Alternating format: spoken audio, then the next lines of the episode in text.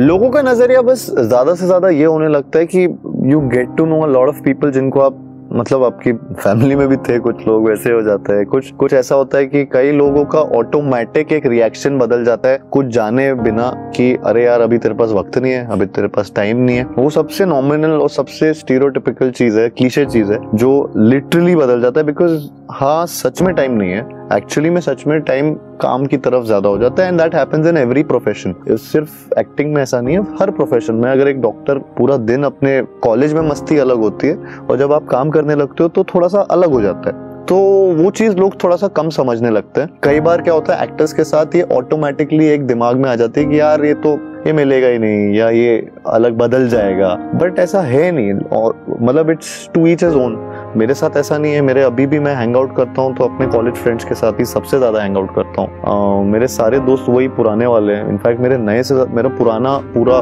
College का ही crowd है जिनके साथ मैं घूमता हूँ। And I love spending time with them also because I think it's a break from what I am doing also sometimes तो वो एक ग्राउंड रियलिटी भी मुझे वहाँ से मिलती है कई बार। तो ऐसे कुछ चेंज नहीं होता है। मुझे ऐसा लगता नहीं है। मैंने बताया नहीं था उनको। और आ, मैं आ, क्योंकि वो डॉक्टर्स थे वो भी चाहते थे कि मैं भी पढ़ाई करके इंजीनियर या डॉक्टर बनूं। और आ, वही मेरा बहाना भी था क्योंकि मैं ग्वालियर से हूँ तो ग्वालियर से मुंबई आना मेरे लिए सबसे बड़ा स्ट्रगल था फ़र्स्ट फर्स्टली और वो आने के लिए मुझे उनको बताना ज़रूरी था कि मैं बहाना ये देना ज़रूरी था कि मैं एग्ज़ाम्स दे रहा हूँ सारे कॉलेजेस के बट आई ट्राई कि मैं मुंबई या नवी मुंबई या इसके आसपास जो भी ताकि ऑडिशंस के लिए मैं मुंबई में रह पाऊँ। तो मैंने वो बहाना यूज़ किया कि इंजीनियरिंग कॉलेज सारे वहाँ के एग्ज़ाम्स दिए और डी वाई पाटिल जो कॉलेज है नवी मुंबई में, वो मेरा क्लियर हो गया एग्ज़ाम एंड वहाँ से मैं शिफ्ट हो गया ग्वालियर से एंड देन आई स्टार्टेड वहाँ ऑडिशन करना चालू किया। फेसबुक से ऑडिशन ढूंढता था, और फिर सो मैं रह रहा था बेलापुर में, या खारगर में बाद में शिफ्ट हो गया था। तो वहाँ से मैं ट्रैवल करता था रोज लोकल ट्रेन पे एंड जाता था अंधेरी में या सेंटा क्रूज में, जहाँ पे भी ऑडिशन होते थे। और फिर वहाँ पे वापस आता था तो मैं कपड़े चेंज कैरी करके जाता था और डायरेक्टली ऑडिशन में पहुँच जाता था। क्या होता था कि फेसबुक से जो ऑडिशन मिल रहे हैं, उसमें किसी का कनेक्ट एक होता था कि डायरेक्ट या फिर इनडायरेक्ट तो मैं वैसे ही होता था। तो मैं डायरेक्टली पहुँच गया हूँ बेसिकली वैसा वाला सीन था। तो मुझे पता नहीं था कि मैं लेके तो जा रहा हूँ कॉस्ट्यूम आउट एक शर्ट चेंज या टी शर्ट चेंज ताकि क्या है कि ट्रेन का ढाई घंटे का सफ़र है, उसके बाद मैं वो वॉशरूम में मुँह धो के कपड़े चेंज करके फिर ऑडिशन पे पहुँच जाता था। तो वैसे करता था, लेकिन वो ऑडिशन कई बार होता था, पहुँचा मैं इतना तैयारी करके, और फिर वो बोल देते थे कि यार नहीं नॉट रिक्वायर्ड बिकॉज़ वो डायरेक्ट है ऑडिशन सो हमने सिलेक्टेड लोगों को ही बुलाया तो आप वापस चले जाओ। तो ढाई घंटे का ट्रैवल कई बार ऐसा होता था, बस हो गया ट्रैवल वहाँ गया और फिर वापस आ गया।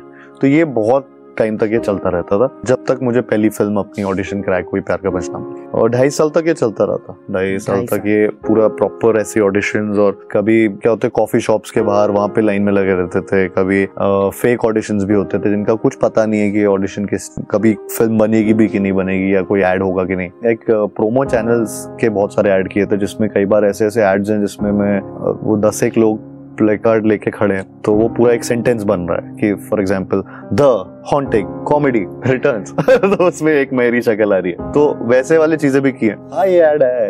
एक्चुअली ये निकलोडियन का एड था। जो मैंने किया है। और तो ऐसे ऐसे काफ़ी मेरे छोटे छोटे एड्स थे। इनफैक्ट आई रिमेम्बर मुझे इसमें कितना डेढ़ हज़ार रुपए मिला था। और वो मेरा पहला शायद से एक ऐसे कमाई थी। पढ़ाई में आई वॉज़ गुड मैं उन स्टूडेंट्स में था जो वो लास्ट में जो पढ़ लेते हैं और एकदम पास हो जाते मेरी मेमोरी थोड़ी फोटोग्राफिक मेमोरी है तो मेरे को जल्दी याद हो जाती चीज़ें। तो आई थिंक दैट उसने मुझे बहुत हेल्प किया। स्क्रिप्ट्स uh, में भी वो होता है मोनोलॉग्स में भी वही होता है। तो आई थिंक वो काफ़ी मेरे को हैंडी आती है और इंजीनियरिंग के टाइम बायोटेक के टाइम हाँ. पे भी वो बहुत हैंडी आया था।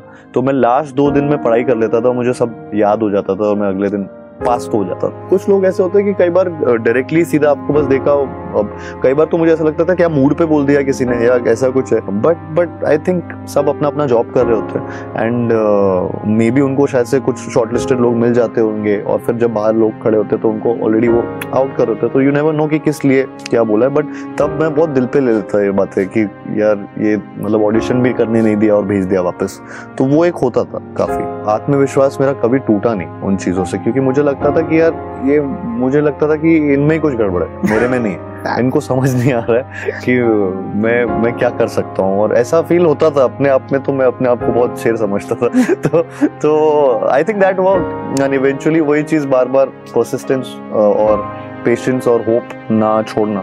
I think all that work for me अब मैं अपना नाम बदल दूँगा अगर ये एक्टर बन गया तो। तो ऐसी बातें भी तो वो वैसी वाली चीज़ें तो हुई हैं काफ़ी। तो वो फिर अभी ऐसी चीज़ें जो सुनते हो आप शुरुआत में, और फिर धीरे धीरे धीरे धीरे you just get to a point जहाँ पे your action only actually prove everyone wrong